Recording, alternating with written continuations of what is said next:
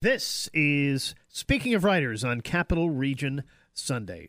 I'm Steve Richards. With the book In Deep, the FBI, the CIA, and the Truth About America's Deep State, two time Pulitzer Prize winning journalist David Rohde investigates whether an American deep state exists. Today, three quarters of Americans polled believe that a group of unelected government and military officials are secretly manipulating national policy. To conservatives, the deep state is an ever growing government bureaucracy, an administrative state that relentlessly encroaches on the individual rights of Americans. Liberals fear the military industrial complex, a cabal of generals, defense contractors who they believe routinely push the country into endless wars. Americans increasingly distrust the politicians, lobbyists, and journalists who they believe unilaterally set the country's political agenda. American democracy faces its biggest crisis of legitimacy in a half century.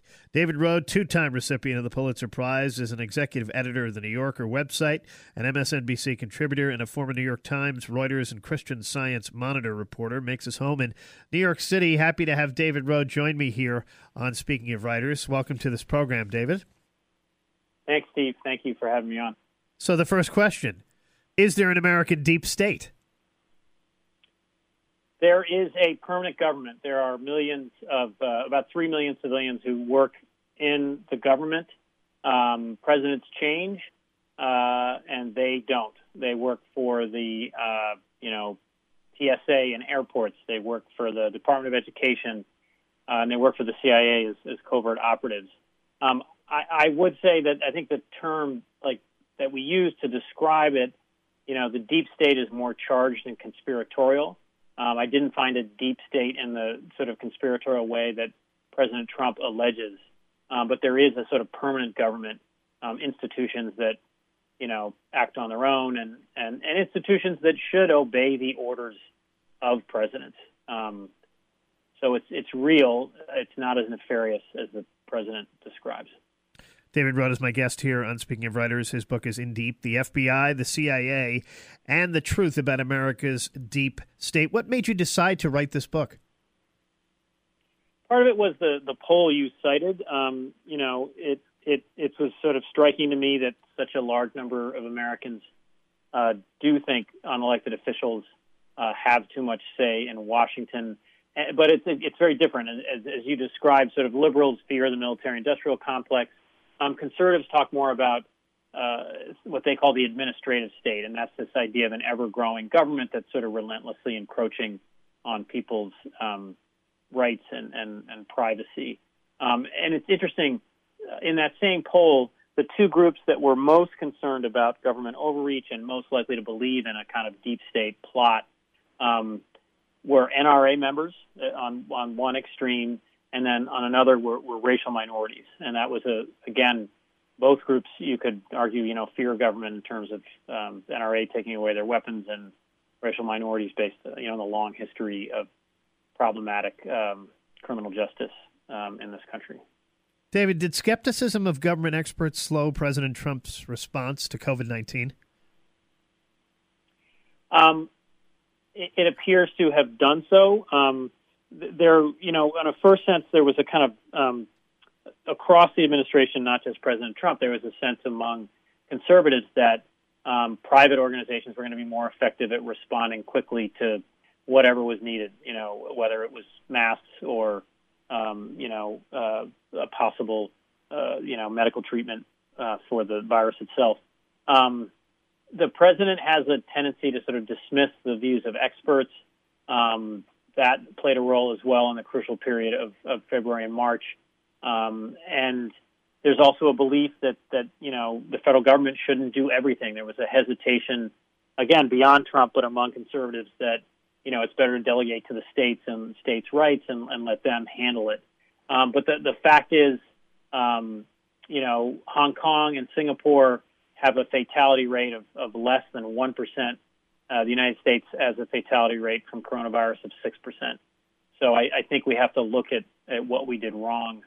And uh, just the last thing, looking forward in terms of coronavirus, you know, we're so polarized uh, that we can't sort of believe or trust basic facts. So there was a recent Axios poll of Americans about the current death toll. Did, did Americans believe the, the government's death toll? Uh, Republicans uh, didn't believe it. They thought that the death toll was was being exaggerated to hurt President Trump.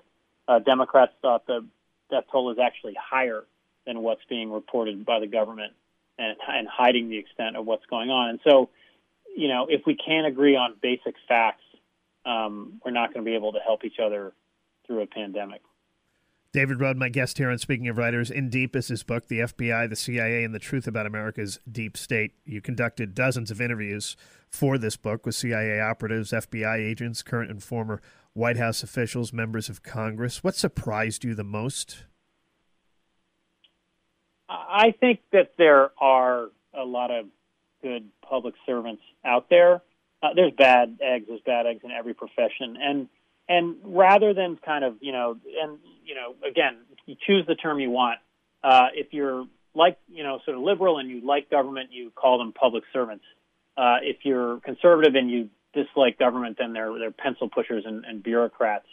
Um, I, I find there's people like Dr. Anthony Fauci you know who's been so prominent in the response to the coronavirus who are sort of trying to stay out of the political game trying to do their level best to present facts. They get stuff wrong um, and there's a, they have loyalties, but it's I think it's primarily to their institutions. They'll they'll fight for turf, they'll leak stories, you know, they'll want to get a bigger uh, budget for their organization. But they, you know, there's a array of very strict laws that bar government workers from engaging in politics. Uh, elected politicians are also barred from using government workers to work on their political campaigns, and and there's more safeguards than than people realize. Um, and there's more reasons I think to be optimistic um, about the intentions of, of people who work for government. I'm not asking people to be naive about that, but I, I do think uh, there's many people who you know believe in public service, believe they should be apolitical, and that that helps you know government and society function. This book, in deep, also exposes the dangerous rise in the power of the American presidency since 9 11. How did that happen? So, um, thank you for asking that question. The book is sort of a history, and it starts just after Watergate, and there's kind of a consensus that the presidency's grown too powerful. And there was also um, something called the Church Committee, which did an amazing investigation in 1976 and, and uncovered decades of abuses by the FBI and CIA spying on Americans in this country who were engaged in, you know, legal and constitutionally protected political activities. So Congress creates intelligence committees to oversee the CIA. There's a new uh, federal court um, that's created to oversee wiretapping and when can the FBI like listen in on Americans. Uh, covert actions um, can now, you know, this is a change also in the 70s. They're written documents where the covert action is described. The president signs them and then copies of those documents go to the leaders of both houses in Congress. Um, and that worked very effectively. Post 9 11, there was this big push to allow the president and the CIA and the FBI to do whatever was needed to protect the country. Uh, George W. Bush carries out this, you know, nationwide surveillance program without getting the permission of that new federal court. And there's a sense that you know he he goes too far. And today, you know, what's happened in the sort of Obama and Trump era is that we're so polarized. Congress is deadlocked. So presidents increasingly use executive orders to kind of carry out their agendas. Um, you know, you see it with both Obama and Trump.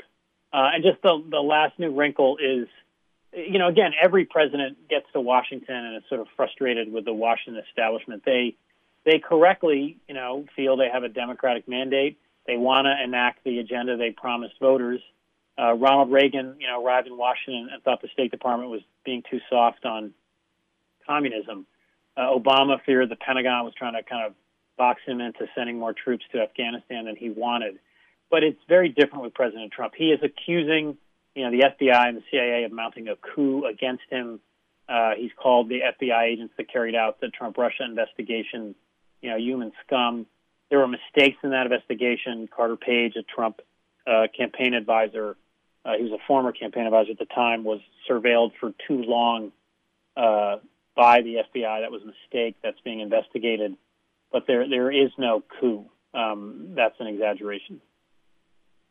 David Rohde, the book is In Deep The FBI, the CIA, and the Truth About America's Deep State. Thank you so much for joining me. Thank you, Steve. And this is Speaking of Writers, and that is Capital Region Sunday, a production of Town Square Media Albany for this week. We'll be back again next week with another edition. Thank you for listening. I'm Steve Richards.